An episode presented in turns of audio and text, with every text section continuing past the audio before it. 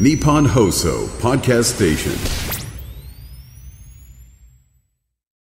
今週は医師で医療ジャーナリストの森田豊さんをお迎えして冬の健康対策について伺っております、えー、インフルエンザについて昨日に引き続きということでまあ流行中だとどう予防しようかという対策について今日伺っていこうと思うんですが、まあ、手洗いうがい以外にはどういった対策がありますか？インフルエンザ対策はコロナ対策と基本的に同じなんですけど今注目されているのは、歯磨きと口腔ケアがインフルエンザ予防に極めて重要だということなんですよね。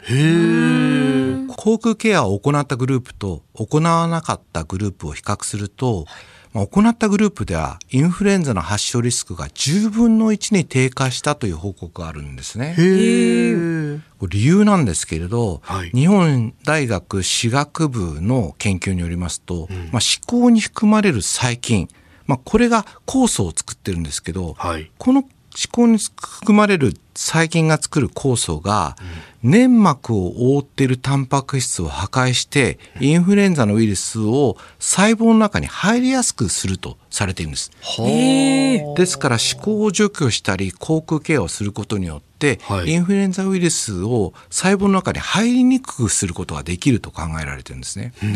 ですから特に高齢者施設では口腔ケアに力を入れているところも多いですし、はい、まあ、口腔ケアをすることによってインフルエンザ予防だけではなくて例えば誤嚥性肺炎ですとかさまざ、まな病気の予防につながるので非常に重要かと思いますね。まあ、その他にはメリハリのあるマスクの着用ということか、はい、あとはま空気の乾燥に気をつける、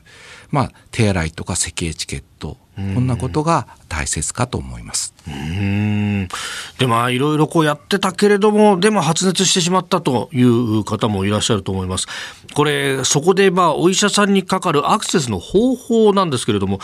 発熱外来だとどうアクセスすればいいですかコロナ禍の時のようにですね、はい、発熱した患者さんの、まあ、医療機関での診療が難しいという状況は現在ほとんどないとされています。で,、ですから内科とか小児科を受診するわけですけど、はい、でまあ、できればあらかじめ電話をしてから、まあ、症状を伝えてから受診することが良いかなと思います。あの症状が出てから半日以上経過しないと検査でインフルエンザかどうかわからないんですよね。まあだからあのまあ、症状がひどくなければ半日経ってからの受診がいいのかなと思います。まあ、これ医師によっても見解が分かれますけれど、まあ、症状が辛ければ早めに行った方がいいですし、それほどなければ半日ぐらい経ってから検査をした方がいいかなと思いますね。インフルエンザとこう診断された場合はどんなお薬処方されますか？はい、あのやはり吸入薬と内服薬があって、あと最近ではその吸入とか内服ができない方。例えば人工呼吸器をつけている方なんかは点滴などもあります。で一般的に症状が現れてから12時間とか24時間ぐらいの間に薬を使用すると症状の悪化を防いだり早期に治癒するということなんですよね。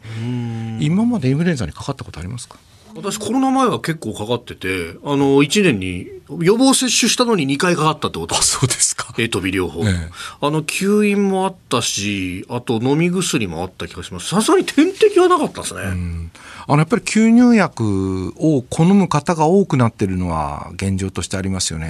例えばイナビルっていう吸入薬は1回吸入するだけで5日間効果が持続するんですよね。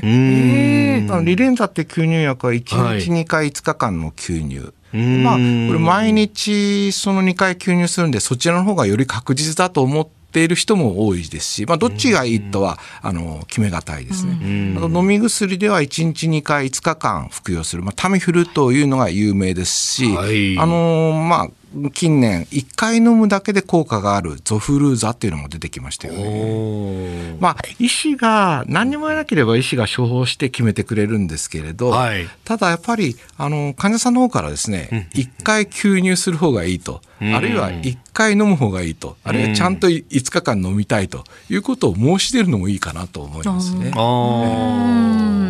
えー、医師で医療ジャーナリスト森田豊さんに1週間伺ってまいりました。先生1週間どうもありがとうございました。ありがとうございました